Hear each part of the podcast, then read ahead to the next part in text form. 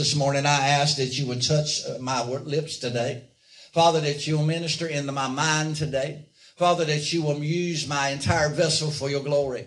Father, as your altar purges the gift that is given to you of all human dross, I ask you this morning that you will purge me, myself personally, of human dross this morning. Let nothing that I say give glory unto me. Lord, let nothing that I say bring about vainglory in any way. Father, in all that is said and done today, let these words be penetrating and your words as you give me an oracle from the throne room of heaven. Let me repeat exactly that that you have told me this week and what you will add to that today. Father, I pray that every heart, soul, mind, and body will be receptive here in this church this morning. Father, that everyone will hear what God has said and everyone will hear what God is trying to do and everyone will be responsive to what God is calling us to do. Father, Father, today in the name of Jesus, we bind every spirit of fear. We bind every spirit of depression. We find every, we bind every spirit of rebellion in this church this morning. And we loose the spirit of power, love, and a sound mind and a spirit of supplication and burning. Father, that you would convict the hearts of your children that's under the sound of my voice this morning. And nobody would leave here the way that they came. Father, we give you this service right now. We ask you, Lord, that you'll send the angels into this, this, this community community and into this church service today. Father, let them walk through and touch every brow. When all is said and done, let your purpose be prevailed in this church. In Jesus Christ's name, and the church said, Amen and amen. Find somebody right beside of you and say, You got to cut the cord and kill the bull.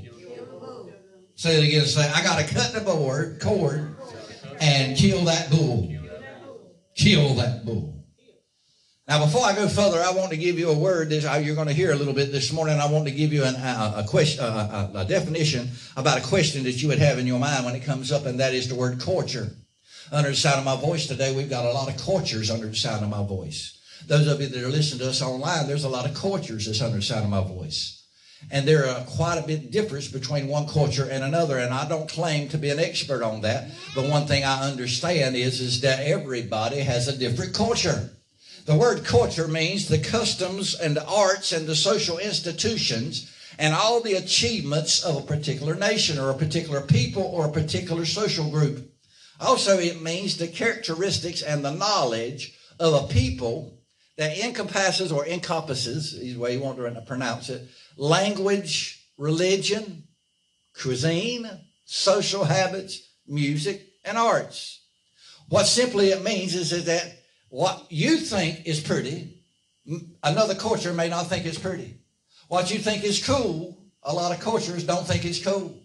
What you think is pleasant, a lot of people don't like. There are certain people that like to hear rap music. I can't stand it. It bothers me. I like to hear country. Don't listen to it no more, but I used to like to hear country. A lot of people don't like to hear country. They think it's a bunch of whining little people out there singing. Hillbillies. I love to hear good old Southern gospel music. A lot of people like contemporary music. It's got a lot to do with the culture that you come from. It is important for all of us to understand how the anointing of God, also how the power of the Holy Ghost, how the working of the Holy Ghost, how the moving of the Holy Ghost interacts with everybody's culture. If you don't understand how culture responds to the workings and the movements of the Holy Ghost, then you as a minister especially is going to be in bad situation and you're not going to be able to reach anybody. Now, a few years back, they wrote a book and they said the title of the book was 12 Nations under the United States of America. And they talked about 12 major cultures that there was in our nation. In other words, they were saying and made the argument that there were 12 different nations in the nations of the United States of America. One of them was called Yankeedom. And that there takes in the area up, up north up there, Maine, New Hampshire, Vermont, Massachusetts, Rhode Island, Connecticut, and a little bit of New York. And that there, uh, they said that one of the most powerful things about that culture is, is they didn't mind government regulation. The government could get in their life and they didn't have a problem about that. Then they said there was another nation called New Netherland. That was in New York. That was in certain other little areas. And they said that they were very materialistic, that they worked all the time to make money. And everything in New York is about money. I used to live up in New Jersey, and I'm going to tell you, everything up there is about money, money, money, money, money. Your whole life is about money up that way. They have also a tolerance of diversity. In that area, you can be any kind of way you want to be, and they tolerate you. You can be gay, they tolerate you. You can be a lesbian, they tolerate you. You can be married to 20 women, and they tolerate you. Everything is about tolerance in that culture. The third culture that they mentioned was the Midlands, and they, they oppose government being in their life, and they literally don't like the, the government in their life, but not as strong as we are. They're kind of moderate. They, they kind of flow back and forth in the Midwest in that area. Then there's the Tidewater region, and that's where you come from. That's the tidewater. You're in the culture in North Carolina and in Virginia and in South Carolina. That's the culture that you were raised up in. And if you don't understand that culture, you'll never reach the people that are in the Bible Belt in the United States of America. This used to be, Glenn, the Bible Belt. It ain't no more. I want everybody to hear me. This is not the Bible Belt anymore. We have a strong tradition. In, in, the, in this little area called the Tidewater, they embraced slavery. They took slavery on and they said it was all right for man to rule over another. And it was beating you that respect and authority was literally important and that tradition was supposed to stand. If mama done it this way, you supposed to do it this way. If daddy done it this way, you supposed to do it this way. If the preacher preached this way, that's the way you're supposed to preach. If we're going to sing songs in the church, that's the way it's supposed to be. How many of you see that in our area as you were raised up? Tina even said this morning, she don't know what I was going to preach about. She said this morning, I, I was raised up in Baptist churches and we were programmed. We come in and done the same thing over and over and over and over again. Tradition has a whole lot to say about how you are reacting in this particular culture. Amen? Now, the next one was called the Greater Appalachians. That's where you find all the hillbillies out over yonder. And if you've ever been to the Appalachian Mountains, there is some hillbillies over there. And they love to be called a hillbilly because they literally have personal sovereignty. They want to live the way they want to live. It don't matter what. Nobody dictates to them. That's what they want to do. And they feel like the individual liberty is the most important thing. So if I was a preacher in the mountains, then I had to fight against personal sovereignty and the liberty that someone feels to be able to do whatever they want to do whenever they want to do it. Amen? Then there is the Deep South. They have a rigid social culture. Their opposition is to the government and to uh, the regulation of the government. They are religious. They're very deeply religious. Then we go into the El Norte nation. That is where all the Hispanics come from. This is the area and the community that works harder than any other community that there is. If you want to get somebody to work for you, go find you somebody that is of Hispanic origin and they will work hard for you. Amen? How many would agree with that? Say amen. It's important you hear me this morning with this. But they are conservatives and they resent the Eastern values. They literally are independent and they believe that they are to work hard and that they are supposed to take care of themselves. Some of that needs to be transferred over into our culture because there's a lot of people in our culture that wants the government to take care of them and want to feed them and all that other stuff when you're supposed to work yourself. Amen?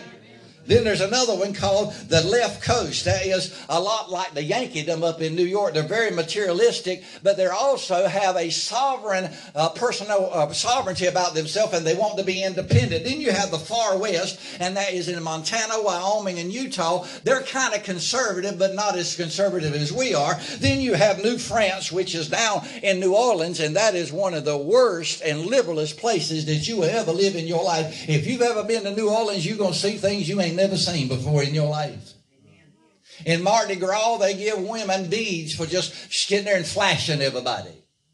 It's crazy. Sex is all over the street everywhere. And everything is considered to be all right. You can walk out of a store and there's a witch sitting right there. You walk out of the store and a psychic is sitting right there. You walk out of the store and a satanic worshiper sitting right there. Everything is liberal down that way. Then we have what we call the First Nation, and that's where Betty comes from and where I come from. I'm an Indian and I'm an Indian. And I got the uh, very deep spirituality on the inside of myself. I got probably more Indian in me than I do do white because my grandmother was a full-blooded Shawnee Indian and I got a temper like a Shawnee Indian. If you want to get me mad, there's certain things you can do and I'll lose myself. Amen? Then there is the African American nation. And the African American nation is very spiritual. And I'm not saying this is the only uh, trait that they have with that, but the African Americans are very talented. They can sing and they can literally dance and they can play sports. I'm going to tell you what, they literally have a value on their spirituality and on their music. In the black culture, and I was raised up right beside a black church, so I know what I'm talking about. You went to church, and when you went to church, you walked in that church at 9.30 in the morning, or many them come in like 10 o'clock, and some come in at 11, and some come in at 12, and some come in at 1. But you stayed in that church from the time you got there to it was like 7 or 8 o'clock at night, and then you went home. They were very spiritual, and everything was about music. If they couldn't bring about any music, they had somebody sitting there with sticks, just hitting the sticks together. They were doing something because they love music. And the African American people love music a whole lot more than you love music. Amen? But I want to share with you it's very important that you understand every one of them cultures. So, in order for me to preach my message today, because I have the El Norte here, I have the Tidewater here, I have the African American here, I have the white culture here, I have several different uh, uh, uh, cultures here. I've got to be able to preach to you the way God wants me to, so I can hit you where God wants you to be hit at this morning. How many is ready for that? Amen. Now I want to pick up my story here today, talking about the children of Israel. And the children of Israel now has been brought out of Egypt out of slavery, and they have crossed over the Red Sea. And Moses has camped them up around the mountain, and they, he has went up in top of the mountain, and he's been up there for 40 days. And after 40 days, they begin to wonder about well, if he's coming back down again. And they look at Aaron and they say, Aaron, make us a God. And right before the very presence in the face of God, in the presence of God, they build a golden calf. And as they are up there building that golden calf, God speaks to Moses and he says, Go down, for the people have corrupted themselves. And Moses comes down the mountain, and as he comes down the mountain, he sees his congregation. And I'm tell you, if I saw some of y'all doing this, I'd lose it just like he lost it. He was they were out there having sex and having an orgy and running around dancing to music just as naked as a jaybird around a golden calf. All right. They were. Moses was upstairs on top of the mountain in the anointing and in the power of God, but there was a disconnect between what the pastor was doing and what the congregation was doing. Am I helping anybody already this morning? You know where I'm going? There was a disconnect between what Moses experienced and what the children of Israel experienced, and they decided that they were going to build the golden calf, and we're going to find out why they built the golden calf. And I want to pick up on that today, and I want to develop it a little bit more because because these people that have been out there in the wilderness for a little while, they have lived for 400 years under the slavery of Pharaoh. They were slaves and they literally didn't think for themselves. They had literally changed themselves. The people itself had changed. Their values changed. Their cultures changed. Everything about them was changed. Their mind was changed. They still had a covenant with God, but their minds had become so polluted because of the environment that they had been in for 400 400 years that they, when they thought about building something to God, they thought about God being a bull. So they decided that they were going to build a tribute to the God that brought them out of Egypt, and he was going to be a bull. Why did they do that there? The reason why they did that there is because they were affected by the environment and the association that they had been in all of their life. You are affected by your environment and by your associations. You can tell a person by the friends they choose. If you are a drunk, you hang around with drunks. If you want to be a drunk, find a drunk and you'll wind up being a drunk. Amen. If you want to be a millionaire, find a millionaire and hang around with them, you'll become a millionaire. If you want to be spiritual, find somebody that's spiritual. If you want to be a good Christian, find a good Christian that works and studies and listens to God and pal around with them, and you'll straighten up and become exactly what they are. Amen. You are affected by your associations and your culture, and you're affected by who you hang around with. You become who you live with. The Bible says when you have sex with a woman, that you and her become one. She is just like you in female form, and you are just like her in male form. Now, some people won't say that, and they won't accept that there, but there is a little little female Kip Nance right there, and here is a, a Tina Burkett right here.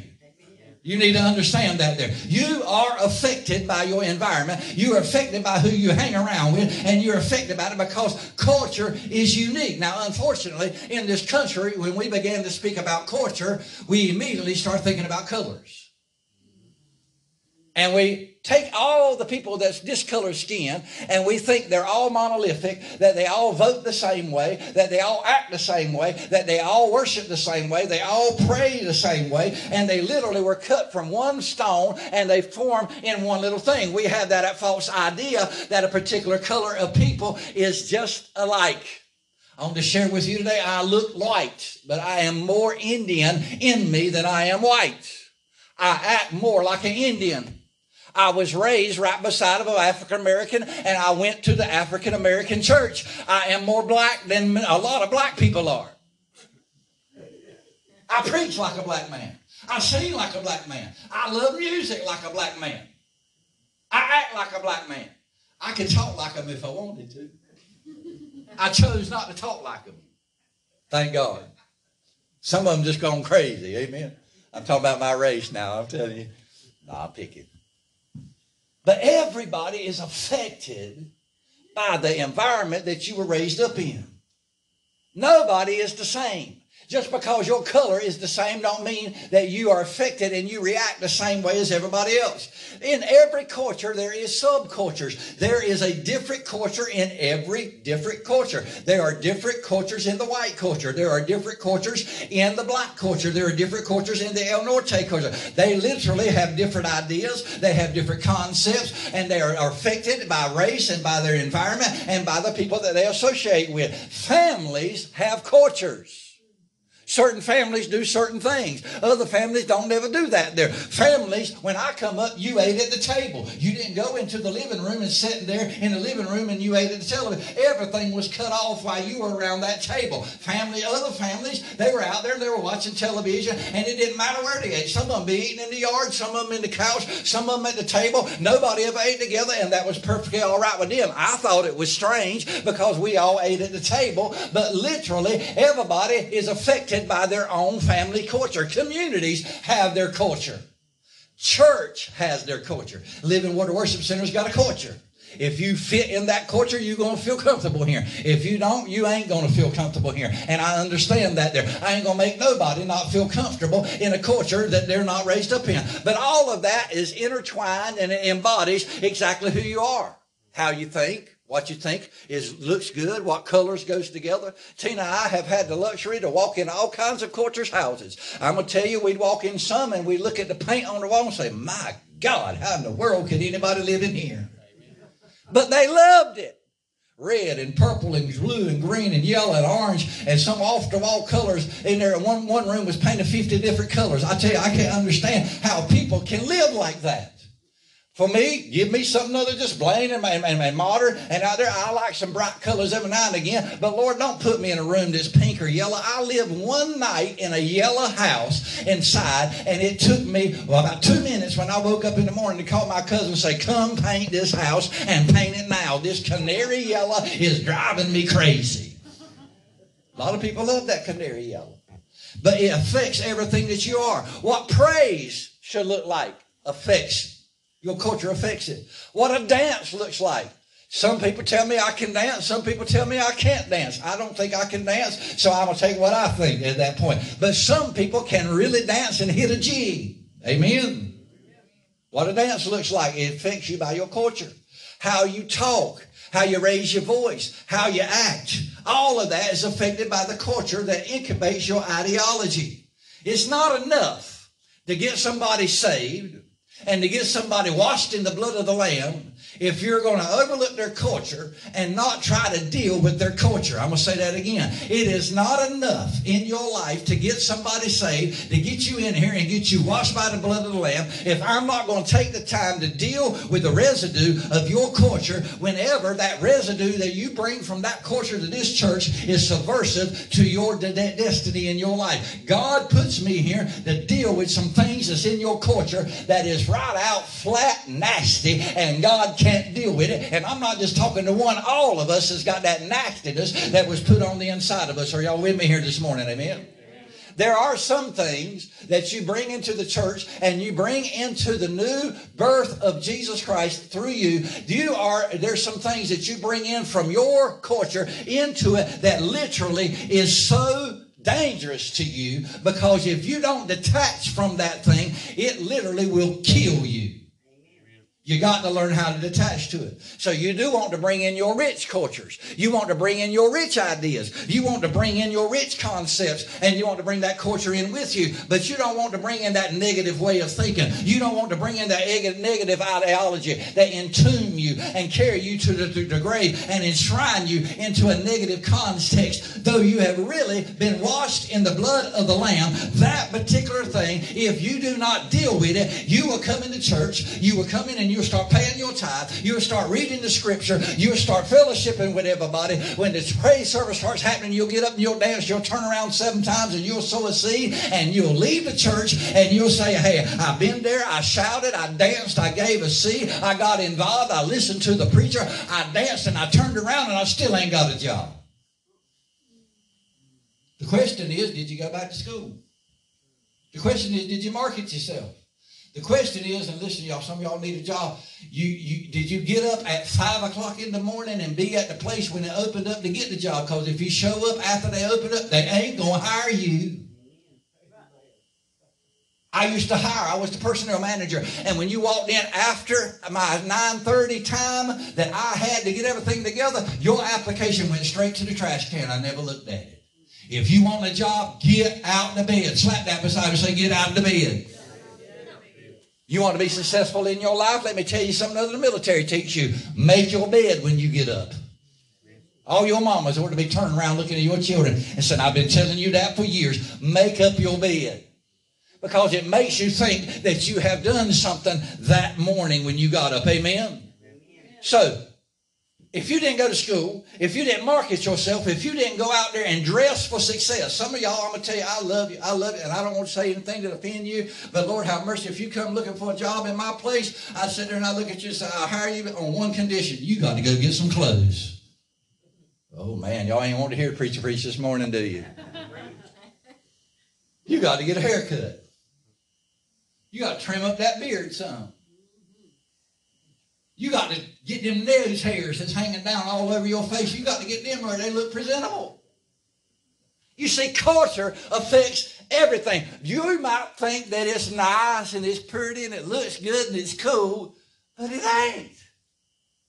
And that's not just you, that's me. Some of y'all don't think that this looks good. That's fine. I know I look good. God knows I look good. Tina knows I look good. And I am going to be happy with myself whether you like me or not. But the truth of the matter is, if you want to go forward in life, there's some things you got to do, and you got to come out and stop being me every now and again. Amen? Are y'all with me? Amen? You got to get some practical understanding so you can go through that metamorphosis, that rigid change, that real change that God has brought forth in your life and have a real experience with God. You got to understand in order for you to be what God wants you to be, you got to go through some detachment in your life. Some things has got to be detached from you. Amen.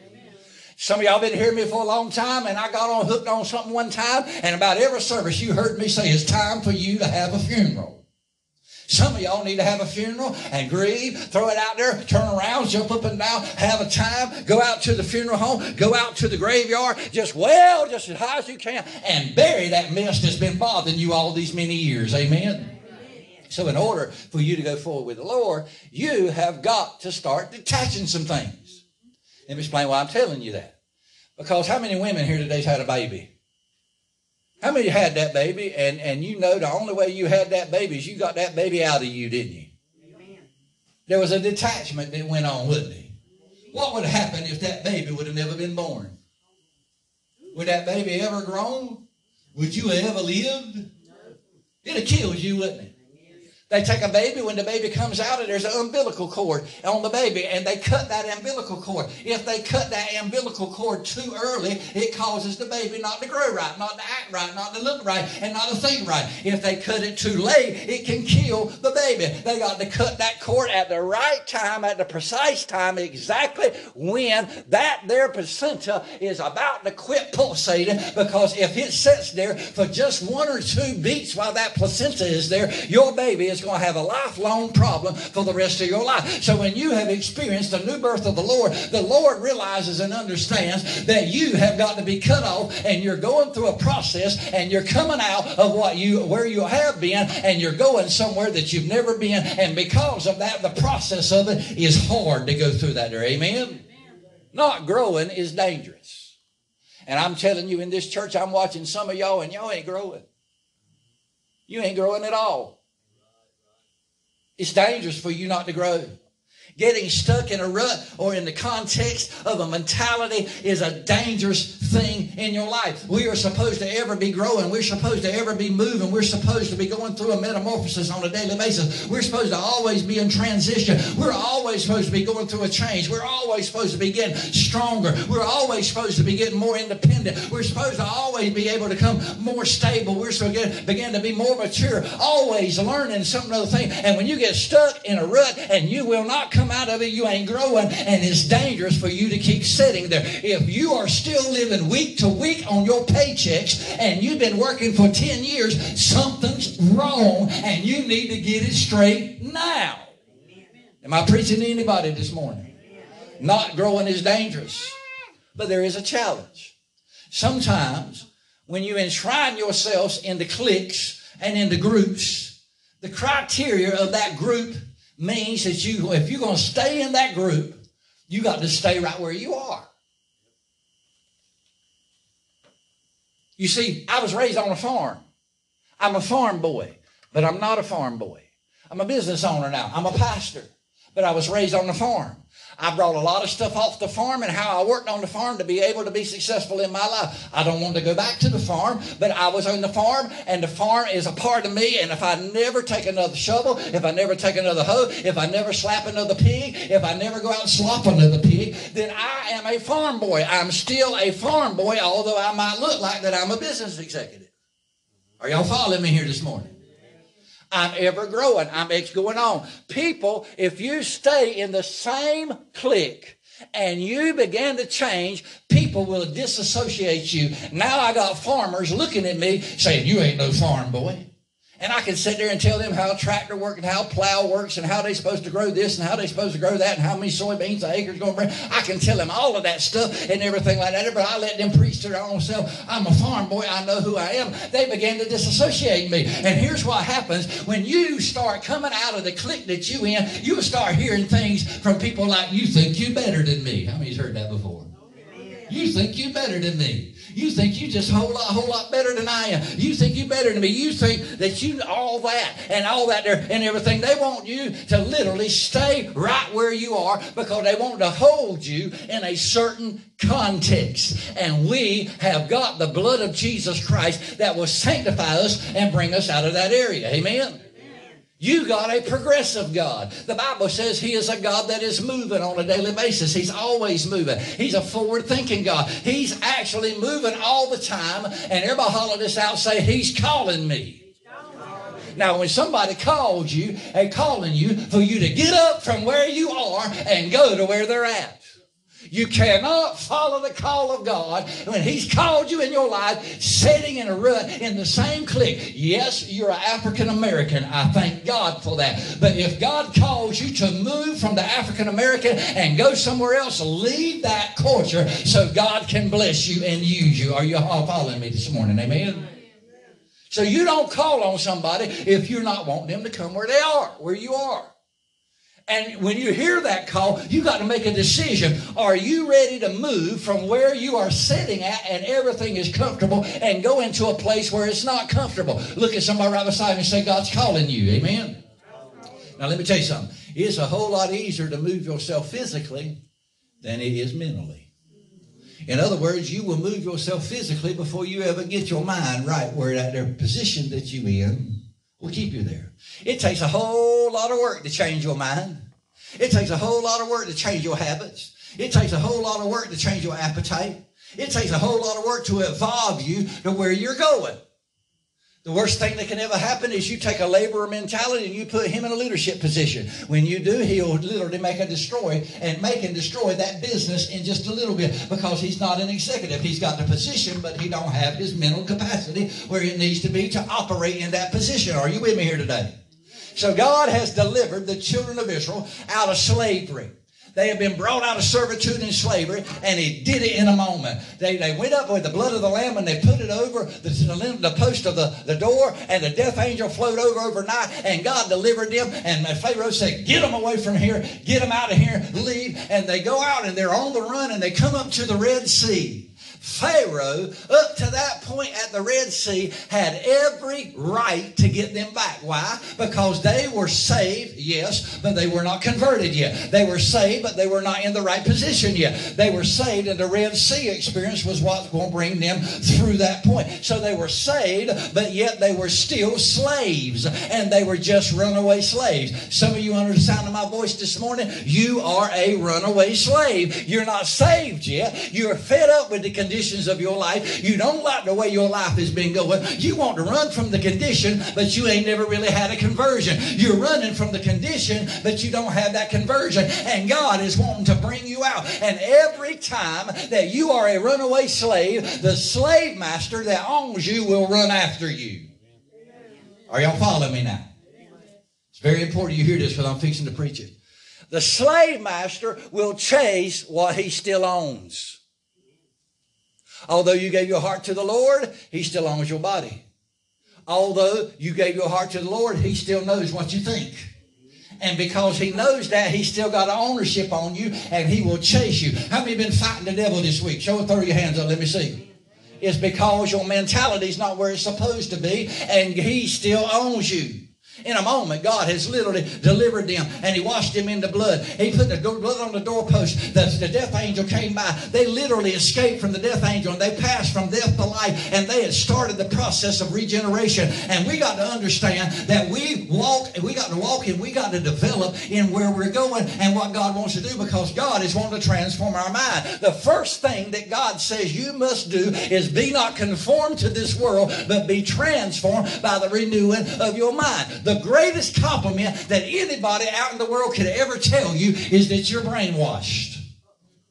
That's the greatest compliment you will ever hear in your life because God said, What I want to do when I get you into my house and you give your heart to me, I want to completely change your mind. Listen to me very carefully. God never asked you to learn nothing, He wanted you to unlearn everything you did learn till you come to Him. And when you unlearn everything you got, that's when God can deal with you. Amen. Just because you knew how to play the piano before you came and you gave your heart to the Lord does not mean that you can play that piano for God and it be anointed. Are you following me? Everything must be unlearned and it's got to be submitted unto God. So here they are now. They had came through the Red Sea. Pharaoh's now drowned and the debt has been canceled and they're walking in a new life. They're a new people in a new position, in a new location. They got new opportunities. They got new possibility, but they still got the old attitude that they had back in Egypt. Everybody look at me. That's you in a heart shell. You've been delivered. You've been brought out. You got a new opportunity to be all that you got. God wants you to be. God can use you, can bring you and use you in any way. But we got the same old mentality and we've been told and we've been told a certain way. And that's what's holding us back here in this church. And God said, I can't go forward with living water until I teach them that the mentality that they got is not the mentality that I need right now. Anybody with me today? Amen. Amen. So they got the old same attitude. Now I want to ask you a question. How could they not? For 400 years, they had watched the Egyptians bow down before a calf. For 400 years, they were living with the Egyptians. Their whole life had been affected by the Egyptians. Their attitude was an Egyptian attitude. They had quit eating their own food and started eating the Egyptian cuisine. In fact, they had a craving for the Egyptian cuisine. They were so hooked on Egypt that they cry, crave the spices over in Egypt. Let me tell you something. You can be out of something and still crave some stuff. They didn't hear me. I said you can be out of something and still have cravings for stuff that you don't need to have. I didn't, they didn't hear me either. I said, you can be out of stuff and still have the cravings that you had back yonder. I am a recovering alcoholic, and until I got victory over it, I could be sitting in the Pizza Hut and I was doing everything I could not to drink. And as they brought a pitcher of beer to somebody else on the table, and I watched somebody else drink that beer, I could taste it while they were tasting it. I want to share with you, you can be saved, delivered, and in a new position, but still have the same cravings that you had before. So that's what God wants me to talk about tonight. There is craving still in the church. Is there anybody here that craves some stuff that you know you ain't supposed to be craving? There's times I want to jump off this pulpit and run out there and just slap you upside the head. There's sometimes I want to come in here with a whip and just go and whip that bull in you. Yeah, I'm out but I'm still having the cravings. And every now and again, my mind goes back to where I used to be, and I began to think about all the leeks and all the onions and all of the spices of the world that I was in before, and it gets my mind there, and I've got to learn how to deal with that. And I want you to understand, God understands that change is a process. Now, the church don't understand it, people don't understand it, the media don't understand it, the world don't understand it, but God understands that change is a process and it takes time for you to change. That's why he said, Be ye not conformed to this world, but be you uh, transformed by the renewing of your mind, that you'll be able to find out what is to improve what is the will of God, and that you will find the perfect will of God. God said He knows it's going to take you some time to change how you were taught. Am I talking to anybody this morning? It's a process. You're still learning. Every day you should still be learning. You should still be growing. You should still be changing. You should still literally be going from faith to faith to glory to glory. I want everybody to know I'm not finished yet, and you're not finished yet. God knows you're not finished yet. And God knows that it's going to take some time to straighten you out. And I want to tell you here, I want to show you something other. I can tell where you are by one thing and how you handle it in your life exactly where you are. I'm about fixing to get your business. Look at somebody say, he's sitting at your dinette right now. Let me tell you, what I can look at in your life, and I can determine very quickly exactly where you are, how you handle your money. If you're still living week to week and you ain't got no money and something was to happen, you had a flat tire and you didn't have the money to take care of that flat tire, something wrong. If you ain't where God wants you to be at, then you literally throw away your money. Some of y'all got your W two this year because you got a raise, and you looked at it and said, "You liar! You did. I didn't make that much money." you got the raise, but you didn't have the mentality to think about operating in the new position that you were in, and you got that money, and instead of using it wisely, you got less in the bank than you had when you got the raise, and you're literally in a worse position than you were before you ever got the raise. Am I talking to anybody here this morning? Brother Glenn, that needs to be preached in every church. Amen. One way I can determine if uh, how your development is going is how you handle money. Why? Because these people had been slaves. They didn't have to think for themselves. They didn't have to go get water for themselves. They didn't have to get food for themselves. They got up at a certain time. They ate at a certain time. They worked at a certain time in a certain place. They went to bed. They took a bath at a certain time. They got up every night. And somebody done their thinking for themselves. They had an agenda and a schedule that they go in. That's why this morning I said babysitting's fun. I shouldn't have to tell a baby. I'm telling you what, when I told him one thing after he learned the fact, he knew daddy was serious and he made his mind up very quick. He better shut up or straighten up or he was going to get torn up. Are you following me now? So, so here we are. These people have been enslaved. They had no power. They didn't have to make any decision. I want you to know it's easy to be a slave. In fact, you're still a slave. Not a slave to the enemy. The Bible says, as you have submitted your members to unrighteousness, now submit your members to righteousness. In other words, the only thing you're supposed to fulfill in life, your position in life, is to be a slave. You're either going to be a slave to the devil or you're going to be a slave to God. That's the only position that you got, all right? So it's easy to be a slave. Liberty is frightening. To somebody that's never been free, when you let them free, it's frightening. How many's ever sent a child to college? I did. It's frightening. You let your kids go to college, see how frightening it is. They got to learn how to get up every morning on the right time. They got to be able to feed themselves. They got to be able to take care of themselves. They got to learn how to wash their clothes instead of coming all the way back from Pembroke, North Carolina with a bunch of dirty clothes and throw them off to mama, Trevor. You were supposed to learn how to wash your own clothes. You got me now. The reality is liberty is horrifying. You got to learn how to monitor yourself. You got to be able to keep yourself right. That's why you can't give some people liberty because they don't know how to handle themselves. You give them liberty and they'll overdo. You give them liberty, they're going to stay drunk all the time.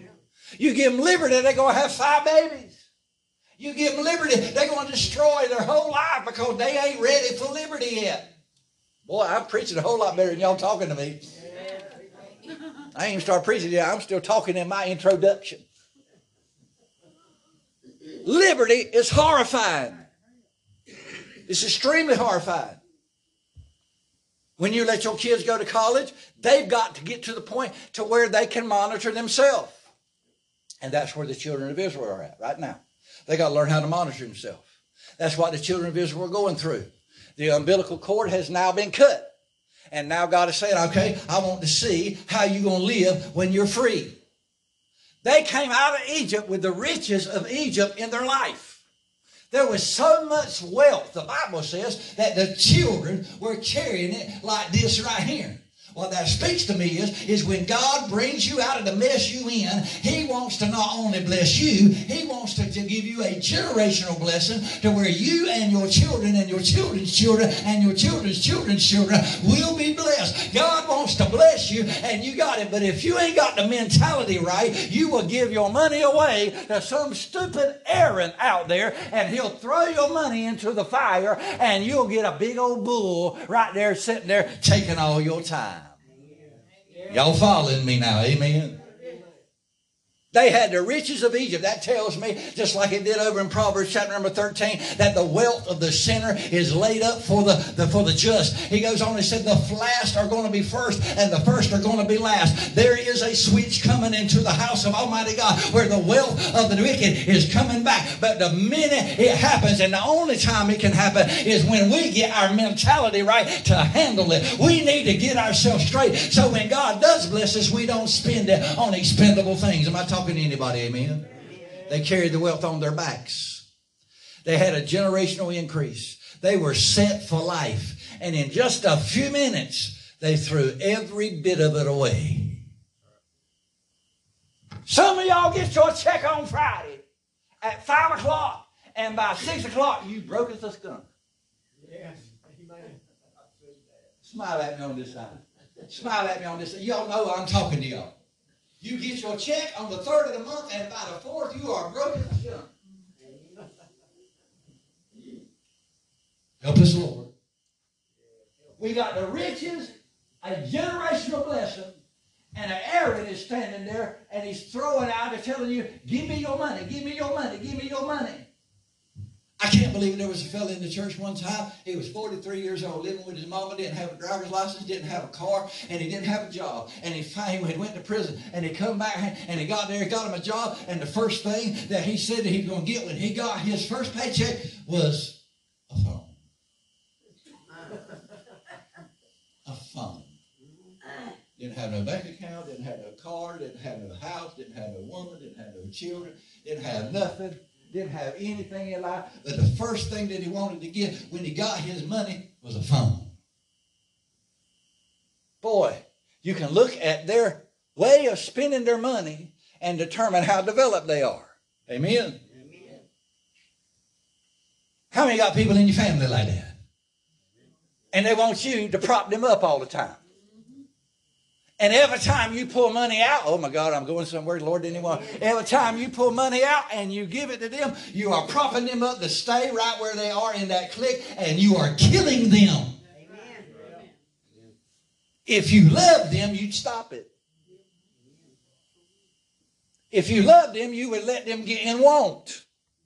Like the prodigal son's daddy did when he got out there and he gave him all the wealth. In a little while, he threw every bit of it away. And the Bible said he began to be in want. He had never felt it, never experienced it before. And here he is in want. Some of your children need to get in want for them to grow up. Some of y'all got 40, 50 year old people, kids in your family, and they still little babies. I'm telling you, Joe over here has got more maturity than most of them.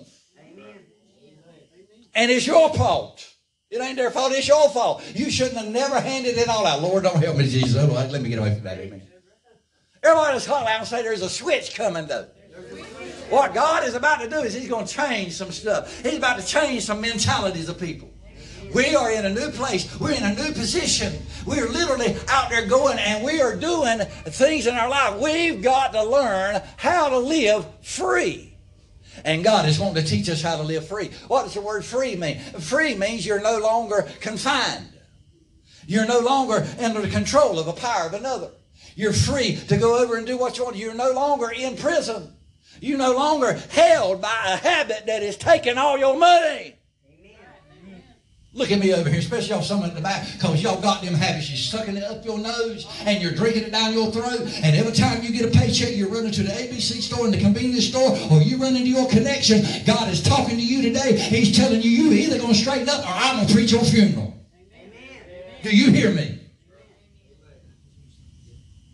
So God is speaking to us today, and He's saying, I am getting you in a transition, and I'm going to bring you in a transition. Now, a transition is when you are moving one location, going to another. And the question comes up, Robbie, how do you function in the position that you are in right now when you don't have the mindset to function in that system? Philippians 3 and 13 says, You forget those things that are behind you and you press forward to the things that are laying before you. You quit worrying about what already happened. You can't change that woman's mind. You can't change that man's mind. You definitely can't change their will. Let them live with their stupid decision, and you go ahead because you deserve better than that mess that you come out of. Oh Lord, let me preach just a little bit this morning. How do I transition to a new position? How do you get into the position and have the mentality to deal in the position? 400 years of servitude and Egyptian influence, and they had a date with Jehovah, God Himself, and they couldn't even imagine who He was. And when he showed up, he come around the mountain, and the mountain began to tremble. And when he showed up, the sky began to shoot down lightning flashes, and the smoke came up off of the mountain, and the, the whole land was just going like this. Thunder was going on. They didn't even know who he was. And when they got there, when they run face to face in the power of Almighty God, they realized, hey, I ain't ready for this. Oh, I'm talking to all y'all today. I ain't ready for this. Moses, you can go talk to him Come back, tell me what he said, and I'll follow what you say he says. But God showed up, Thelma, because he wants to talk to you. He wants you to transition to him. Smile at me this morning. Some of y'all bothered me.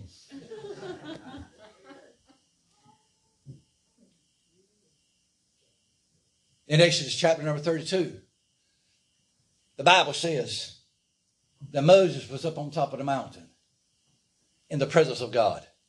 For 40 days he didn't eat, for 40 days he didn't drink, and God sustained him.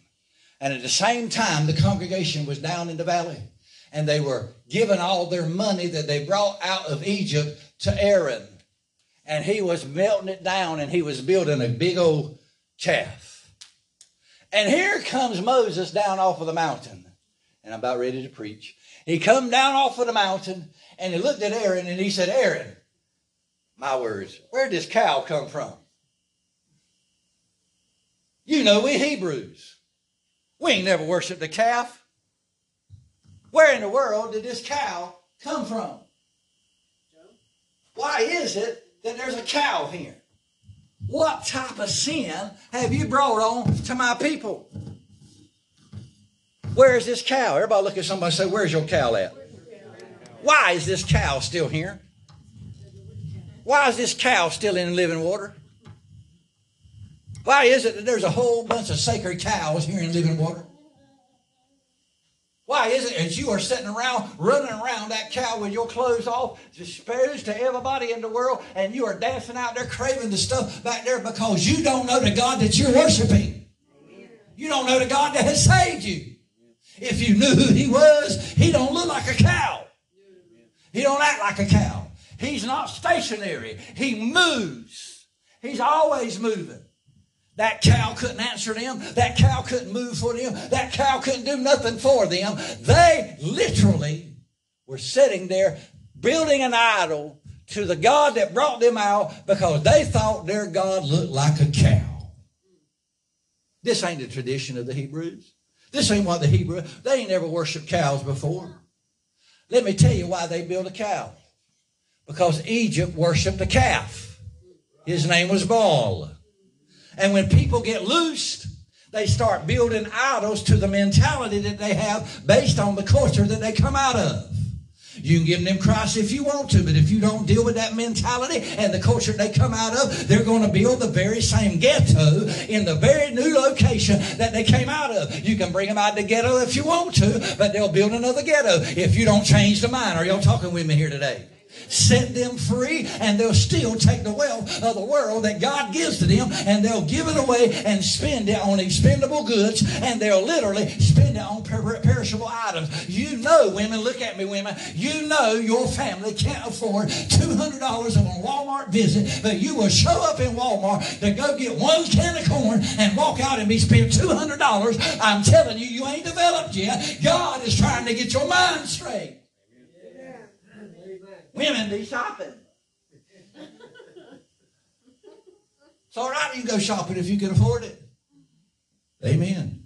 So, how is it that you function in the position that you're in now?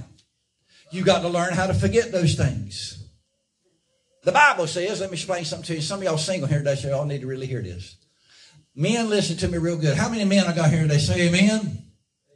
Well, y'all don't talk a whole lot louder. I said, how many men, not boys, not little fellas over there. I want to know how many men we got in this house here today. Somebody say amen. amen. The Bible says, he that finds a wife finds a good thing.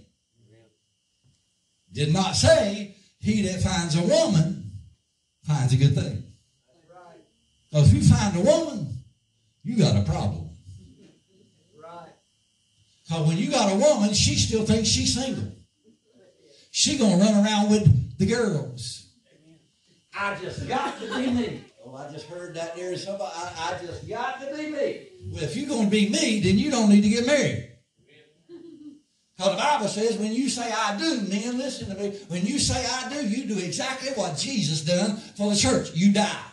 Everything you was up to that point, it's gone. You have a funeral, it's it. You a brand new creature, and you better listen to your wife from there on out. your family dies. You become engrafted in her family. Oh my God. Amen. Great. I'm letting that sink in. Just because she's a woman does not make her a wife. And some of y'all have got to have you a man. And that's the reason why you in the mess you in. Because you had to have that man. You didn't want a husband. You wanted a man. And when God sent the husband, oh, he ain't pretty enough, and he don't work hard enough, and he ain't so flashy, but that one over yonder, he ain't got a house, he ain't got a car, he ain't got a bank account, he ain't got a job, he's living with his mama, and when he gets his paycheck, he's going to run go get a phone. And that's the one I want. Boy, this needs to be preached everywhere, don't it? Amen. I got the wealth of the master, and here we are spending it out on other goods. Just because, hmm, Lord have mercy, Lord help me. Let me just say this, I'm hush. Ch- change don't come easy. Takes a long time to get it. Change don't come easy. Church don't tell you that. Glenn, you've been in church a long time. Vicky been in church a long time. Betty, been in church a long time. Let me tell you how the church handles change. Well, Sister Betty's having a problem. Come on up here, Sister Betty. We're going to pray for you. Now, you just praise the Lord. Don't work that way. Everything's supposed to be lovely. You ain't supposed to have no more cravings for the leeks. You ain't supposed to have no more cravings for the spices of the world. You ain't supposed to have no more cravings for the onion. You ain't supposed to have no more golden calves. And if you do, you got to go into denial because when they find out that you got them, then you're the worst Christian there is in the world. And you a hypocrite and you can't teach, you can't preach, you can't minister, you can't be a prayer warrior, you can't be praying at the altar. You got to sit there and I'm going to disassociate you. And you know I'm preaching the truth. Let me tell you what's the problem. The church can't handle the truth. Pastor Moses is gone for 40 days. And he starts coming down. And they're building a golden calf. That's where we get these sayings Holy cow. Sacred cow. Holy smoke. Comes from this one verse. It, that, that saying we got, don't have a cow. Comes from this verse. He's as strong as a bull. Comes from this verse. The little slang out there, she's a cow comes from this verse. I'm going to help somebody today, amen? Anybody ever heard the saying, we're going to go milk the bull? Comes from this verse. Oh, that's a cash cow. Comes from this verse. Or the bull at the gate comes from this verse. Or he's so bullheaded that I can't deal with him comes from this verse. Take the bull by the horns comes from this verse. All of them slangs them. Look at your neighbor right beside you and say, Where's your sacred cows at? What is it that you are building as an idol? What is it that you're giving your attention to? That you're giving your time to? That you're giving your finances to? You're giving your support to? You're giving anything to? What is it? Them bulls won't never answer you.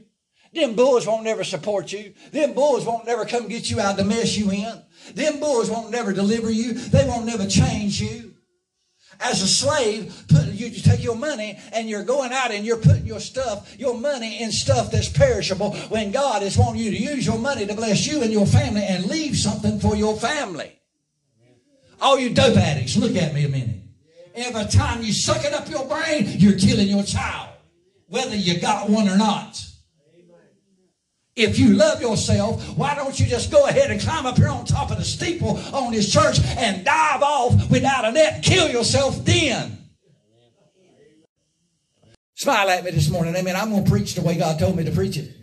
If you are literally going to waste all of your money on stuff that is going to kill you, just go ahead and do it. How many of you love yourself this morning on this side? How many of you love yourself this morning? Well, then why are you doing some of the stupid stuff that you're doing? If you really love, I don't think you do. I believe if you love yourself, you leave that beer alone. I believe if you love yourself, you leave that crack alone. I believe if you use that love yourself, you could leave that heroin alone. I believe if you love yourself, you would straighten up and you'd straighten up today. Ain't the preacher preaching the truth this morning, amen? So you got the wealth of the the world. You looked at your W 2 when it come in, you said, Boy, you sure telling a lie, because I sure ain't got no money. I got up and I went and I worked every day. I worked overtime and I ain't got, I didn't make this much money. You got that wife, but she's still living single. You got that husband, but he's still living single. Some of you got married and you said, I'm going to be who I am, where I want to be, and who I am. He ain't going to make me do this and all this stuff. You should have never got married in the first place. So let the preacher preach just a minute. Amen. Smile at that right beside him and say, cut the cord. Find another and say, kill that bull. There's nothing in the world more dangerous to you than lying to yourself. The more you lie to yourself, the worse it's going to be. In the presence of Jehovah Jireh, in the presence of Elohim, in the presence of Adonai, in the presence of El Shaddai, in the, uh, in the presence of Jehovah Rapha, your healer, in the presence of Jehovah, the God of all gods, you're building an idol right in his presence. And God said, listen to me, that idol cannot live any longer. Because if you're going to be in my presence, I'm going to destroy it. Everybody say, don't have a cow. Find your neighbor I said, don't have a cow. But you're right in the presence of the Lord this morning. You're right in the presence of the Lord this morning. You're right in the presence of the Lord this morning. And I will call you four times to get you into the house of God. Amen. Amen. But I'm a Christian and I'm living all right. No, you got an idol right in front of God, and God is telling you, I'm about to destroy that idol in you. It's better for you to bring the bull to me so you can kill the bull in my presence than me to kill the bull for you. Amen. Amen. Is the preacher preaching this morning? Amen. So here we are now, got to be babies. So somebody got to holler at you, stop worship service, to get you off of your lazy stuff, to come into the house of God, to praise the God that brought you out of Egyptian slavery, and you sit there like everything's all right. Amen. Turn to your neighbor and say, He does love you, whether you like it or not. You say, That's what your mama should have told you. That's what your daddy should have told you. If your daddy's out there with you doing it, then you need to whip your daddy and put him into the church. It needs to be preached. You're a slave putting your money in things that's perishable. And you're having a cow right in the presence of the Lord. I know people in the church right now, they are spiritual. They can lay their hands on you and cancer come out of your body immediately, but they can't even cook breakfast. Amen. Amen. I see people running around and shouting and falling out into praises of the Lord.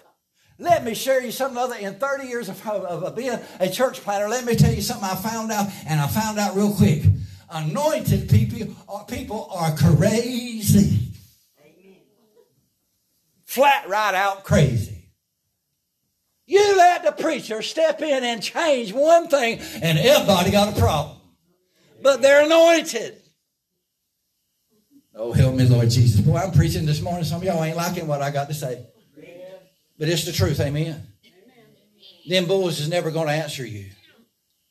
There's a whole lot of people that can do a whole lot of spiritual stuff, but they can't even balance their own checkbook. They can't operate on a budget. You know what, Brother Glenn? I wish happened. How many has ever seen these commercials? I was watching one the other day. It's about restless leg syndrome. I don't know what that is. I guess when you lay down in the bed, you, your legs go to dancing or something. I don't know. They had a pill that's supposed to take care of the restless leg syndrome. And I said, well, if I had that, you know, that pill would be helpful.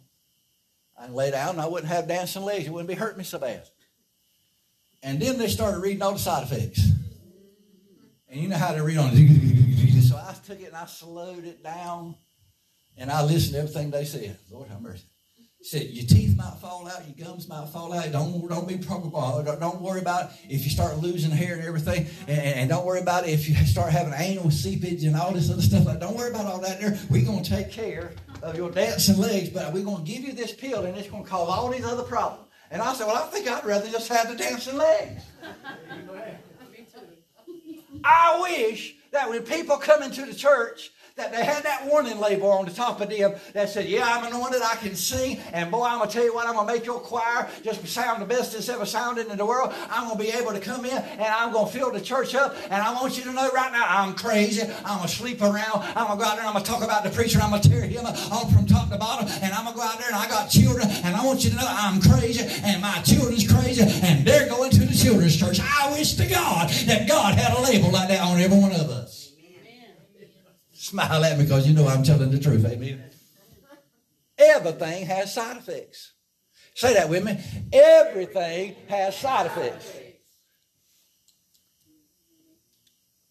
Say this with me. Everything takes up an offering. It ain't just the church that takes up an offering. If you got a woman, she'll take up an offering.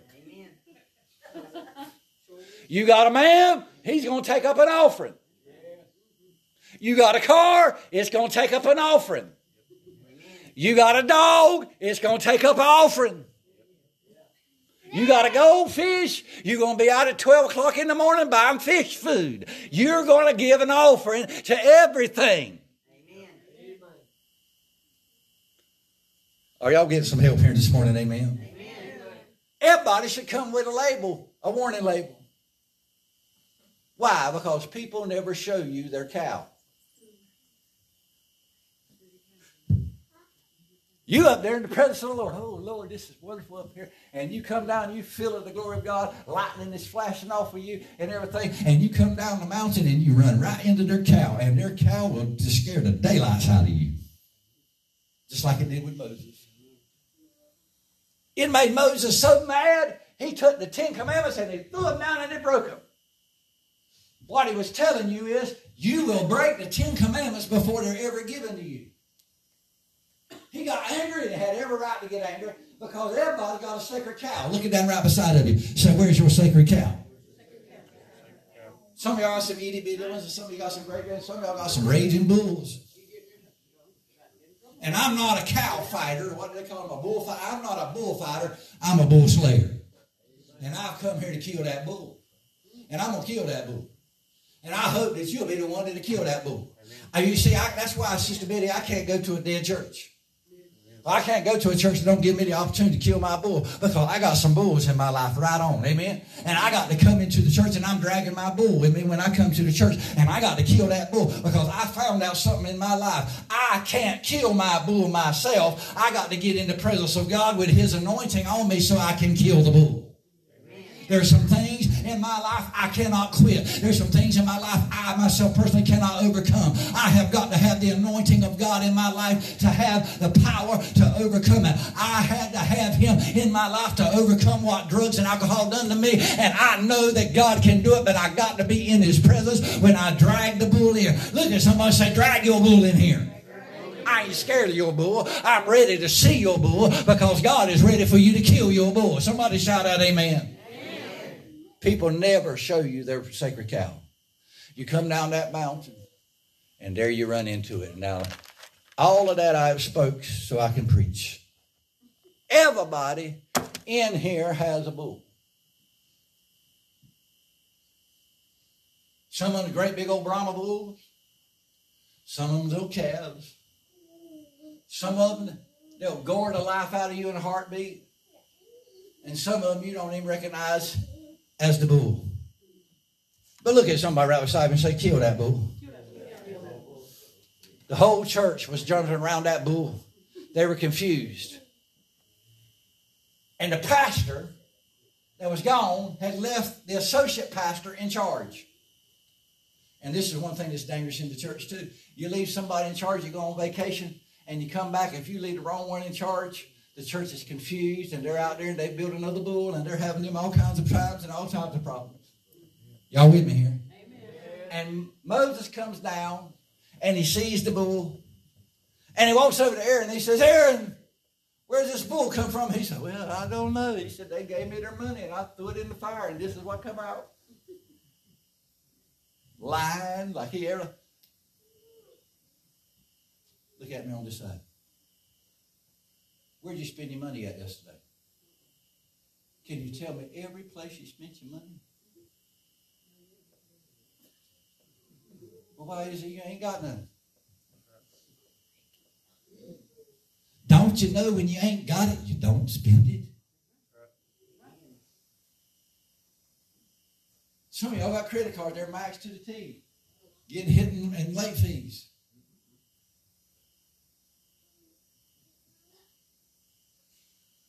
Get the W 2 form and say, I'm going to get me a great big old stimulus check, and I'm going to get me a great big refund, and I'm going to go buy this, and I'm going to go buy that, and I'm going to go buy this, and within two days, two weeks, you're broke as a skunk again.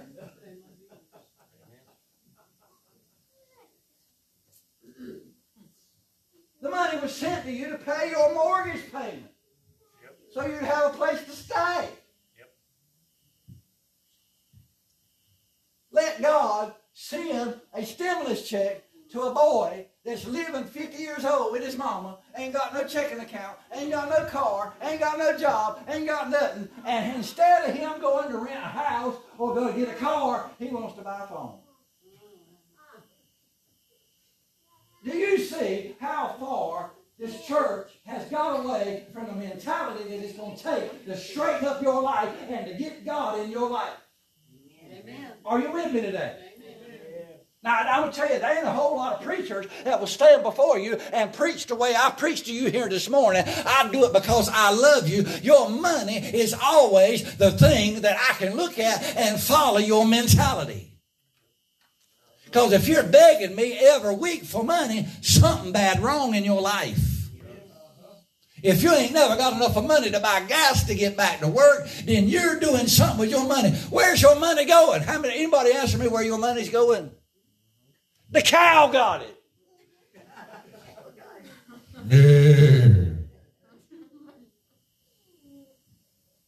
You're laying in the bed and the cow's out there bellowing. That cow got it. But yet, we're willing to give an offering to everything else. But when it comes to giving an offering to God, on Sunday morning at 1030, regardless if dinner's going to be served or not, you don't need to be called 20 times to be sitting in the pew when the church starts. I finally got somebody to clap their hands. Why is it your preacher had to stand before you this morning and send people back to get you, to get you here? What's wrong with you? You're a runaway slave. You ain't saved.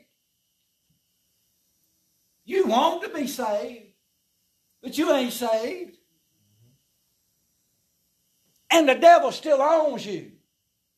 You scared to death to set up under an anointed man preach the word of God because God can make you make a change. Can I preach this morning? You'd rather be out of the sight of man and away from God and be able to say, I come to church by sitting out there on that pew. Let me tell you what's happening today to that little chair out there. Brother Robbie's going to get it when we finish up, and he's carrying it back on in the back, and he's going to put it in that place. And when we tear down that place and build it up, we're going to set fire to it because no one's butt is going to sit back there in that sofa again. Smile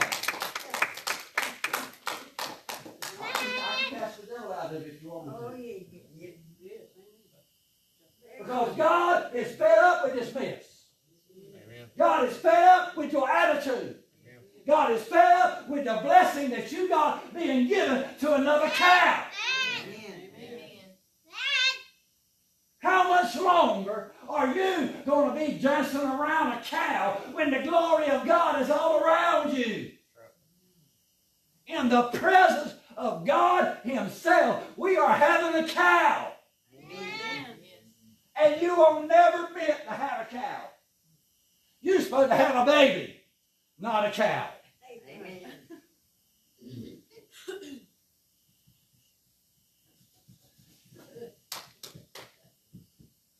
so I'm asking you this morning, God wants to know, are you going to cut the cord? Amen. Amen. Are you going to kill the bull? Amen. Are you going to detach yourself from stuff? Amen. Amen. You can detach yourself from the bed on Monday morning at 5 o'clock right. because somebody going to pay you a paycheck. But you can't detach yourself from the bed on Sunday morning at 9 o'clock so you can get to the church at 10.30. Right. Amen. And you want somebody to pat you on the back because you showed up an hour and a half late. It ain't about being late, church. That ain't what it's about. I can handle that. That ain't what it's about. It's about your attitude to the God that saved you. Amen. And the longer you are building an idol to God, God is calling you to bring the bull to the altar. And if you don't bring the bull to the altar, eventually God will take the bull out of your life. Amen. Is the preacher preaching pretty good? Amen. Somebody say, kill that bull. Kill your bull. What God is doing this morning is He's teaching us how to walk in liberty. He said this bull was a sin offering. The reason why He told you you had to bring that bull is because the children of Israel built a bull in honor to Him, thinking that's what God looks like. Their mentality was wrong. And they built a bull to the God that brought them out of Egypt. And God said, For me to be able to deal with your culture, you got to bring the bull. Now I know what it's like. Can I talk to Sister Thelma just a minute this morning? Just a private conversation between me and her. Y'all can over here. I know what it's like for the white people to look at me and say, You go into a black church? I know what that's like. And they try to make you feel ostracized because you're going to a black church when you're supposed to be white. I'm going to talk to an Indian here this minute. When, when they look at what you going to that white man's church for? You know, you should be over here with your peoples. You've heard that before, haven't you? But see, I found out and I realized and I got quick knowledge in my ministry to understand that most of you white people, y'all don't know how to praise the Lord. Amen. You don't know how to praise the Lord. I can't even teach you how to praise the Lord. I wish to God I could.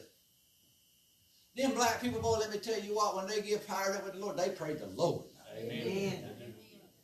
Betty will tell you the best message she ever heard me preach was in a black man's church. Amen. I'm telling the truth. Let me tell you why, because they got it prepared for me to take the pulpit.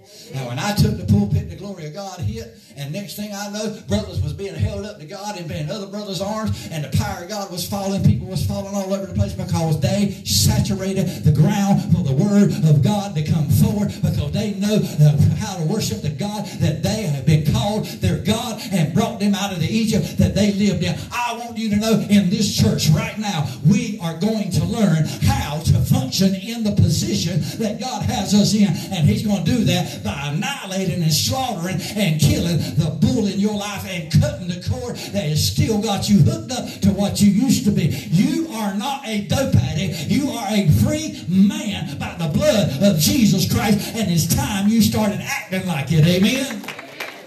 You are not broke. God has given you the wealth of the wicked, and you got the power of Almighty God, and it's time for you to like you a millionaire. How many of has got a job or has had a job in your life? Throw up your hand. Let me see. Anybody's got it? The minute you got that job, you became a millionaire, and you need to quit grumbling about you having to get up at five o'clock to go to work. That man hired you to take care of a problem, and the minute he put your name on the payroll, he made you a millionaire because the many hours and days and years that you work in your life, you will make over a million dollars, and that job made you a millionaire. Act you a millionaire, and you'll get the position of the man that gave you the job. That's right.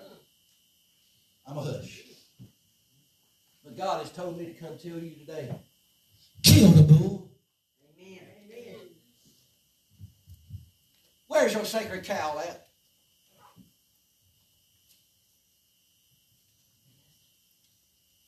How much longer has somebody got to talk to you like a baby? Amen. You grown. You know what's right. And I can already hear somebody say, I can't believe that preacher done what he done there this morning. I wish it had been online when I did it. I wish it had. A, because I'm going to tell you something other. Here's your duty when you show up at this house. From here on out, you hear your daddy talk for a few minutes. Not me. God. Pull up in your car. Get out your car. Walk in the sanctuary. Go to the altar. Ask God to be with you through the service. Sit down on the pew and get ready to worship God. That food back there will be there until it literally is eight. It don't have to be warmed at 11 o'clock. And it ain't got to be warm at 12 o'clock. It can be warmed at 2 o'clock. We got plenty of time. We come to worship the Lord. Smile at somebody say, cut the cord. Look at somebody and say, you got to kill that bull. Now I want to ask you before I close, what is your bull?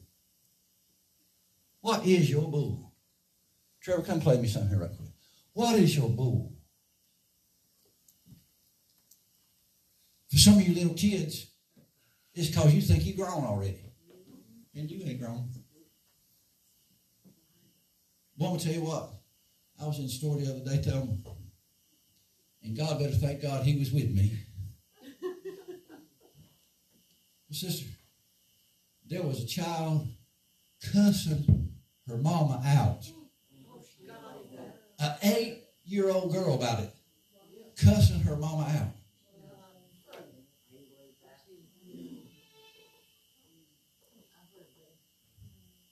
And I ain't talking about just that things is bad. I'm talking about calling her a and effing and effing this and that. Oh man. An eight year old child. And when the mama saw me, she smiled. She's like that all the time. I'd be preaching that child's funeral.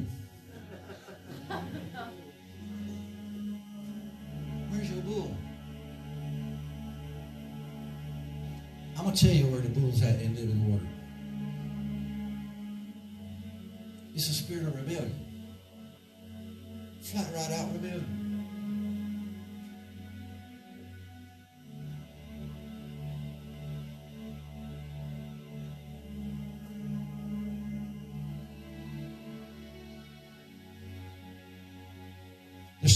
Sit here this morning and you heard every word I said. I want you to look at me. Everybody lift your head up. You heard every word I've said. And you'll go home this afternoon and you'll turn a can of beer up your head. Just as soon as you've got enough of money to buy it, that's where you'll be.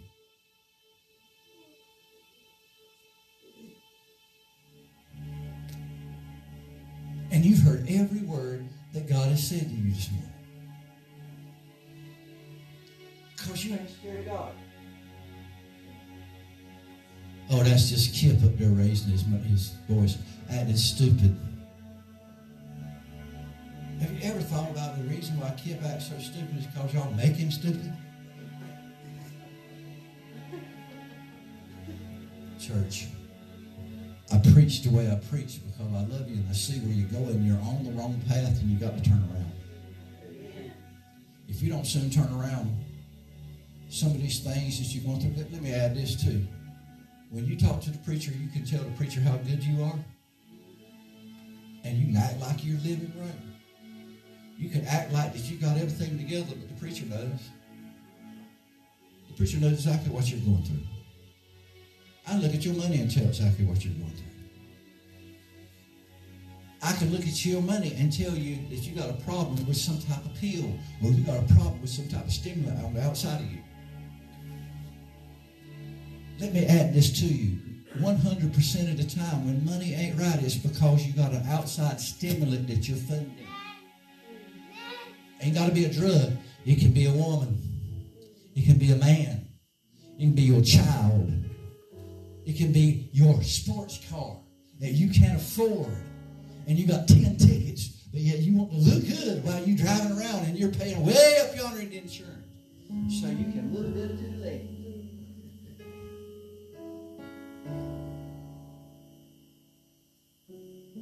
When are you going to kill the cow? When?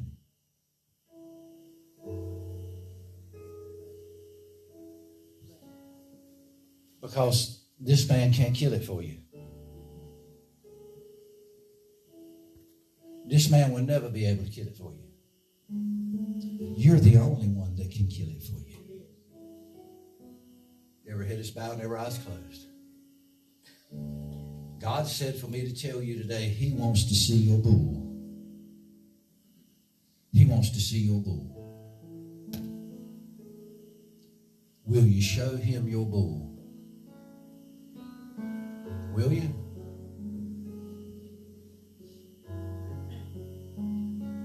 I'm not going to beg you to altar. I'm not going to beg you to bring the, uh, the bull. I'm not going to beg you to bring your habit. I'm not going to beg you to bring your idol. I'm just going to tell you today God said you got to bring the bull. And you got to suffer, come out of the culture that you've been in and meet me at the cross.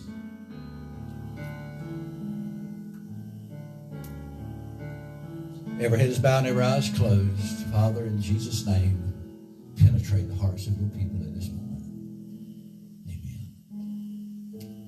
If God talked to you today, I need to see your hand raised up to God. God needs to see your hand raised. Yes, I see those hands.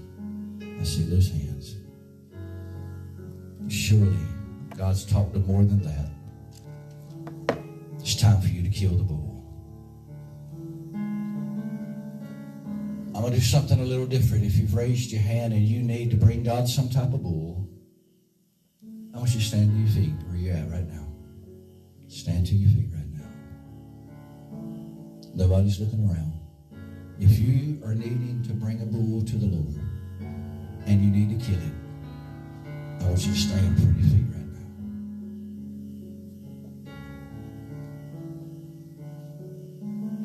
Nobody's looking. There's more. There's many of you. You need to kill that bull. Every saint of God that I have under sound of my voice, since you're so righteous, I want you to pray for these that's coming and bringing the bull.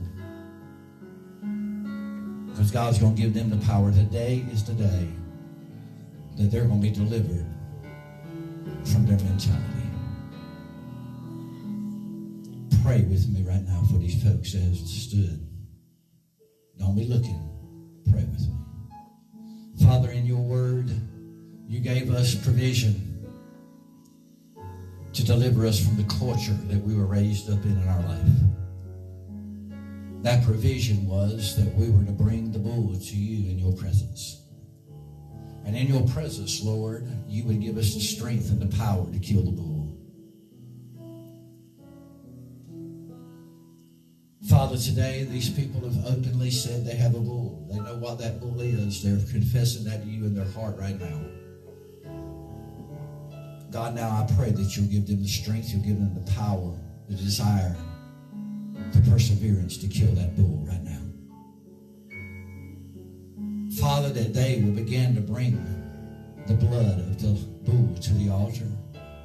And God, they'll go out of their culture, outside the camp, at the very place that our Lord and Savior Jesus Christ gave his life for us.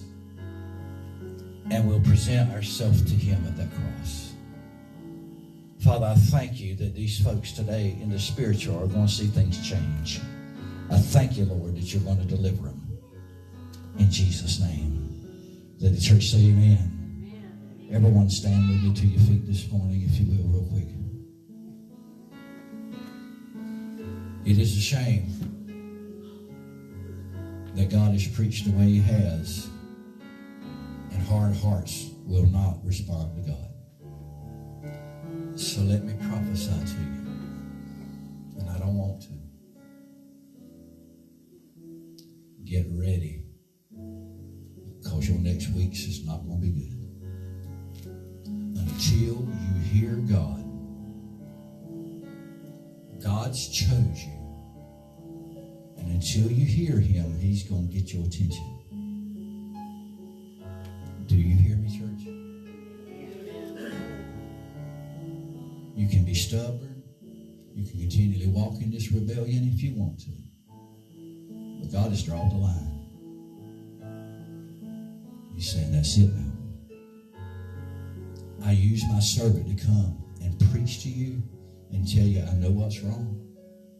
Time to bring the bull. You have refused to do so this morning, and you just like the children of Israel that would not listen to God. So it's not going to be the man that warns you anymore. It will be God. I hate to have to end the service this way. Brother Glenn, I hate to have to end the service this way. But you felt the conviction power of the Lord. You've seen it. It was all over you. And you've reaped what you sowed.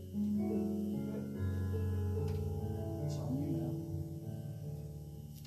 now. I would say to you today, if you loved yourself, she'll be acting a whole lot different what you act right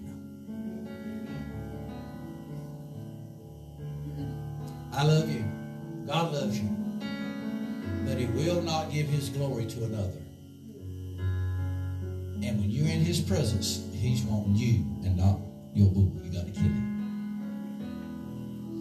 So that said this morning, I'm praying for each and every one of you that you'll find the desire in your life to bring the bull. Father, in the name of Jesus, this morning I thank you for your people that have sat here patiently and listened to this man scream and holler. Listen to him preach with his heart. Father, I ask you today, Lord God, that each and every person that's under the sound of my voice will hear you. Those that have asked for mercy, Lord, shed it upon them right now. Grace upon them right now. God, give it to them right now. Those that refuse, Father, I release and release the Spirit of the Holy Ghost upon them right now. Every angel that is assigned to them in their life, Father, you have claimed them today. You took them today. You said these are your children today. And God, right now, in the name of Jesus, I claim them.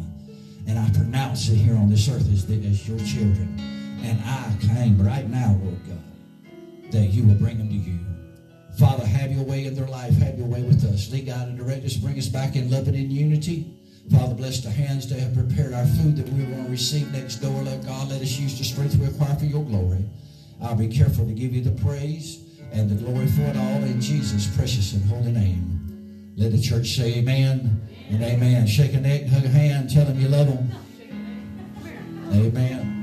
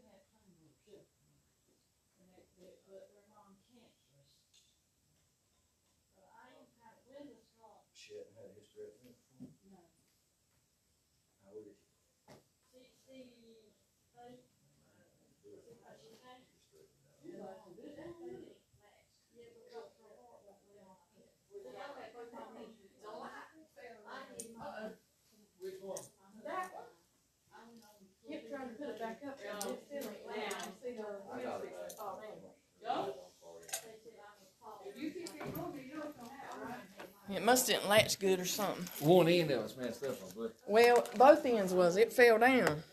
But Kit tried to put it back up during service when we were singing. But um, he couldn't get the one side of it, so one of them still ain't working. absolutely. It, uh, I don't know if it's messed up or it's just hard to latch, I guess. You ready to go eat, Joe? You are? You want to put that? Yeah, that'll work. That could help Betty.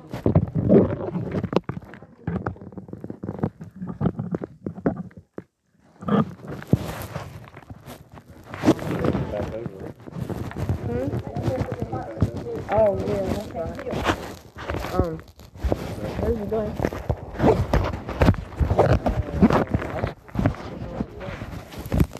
But if I can keep my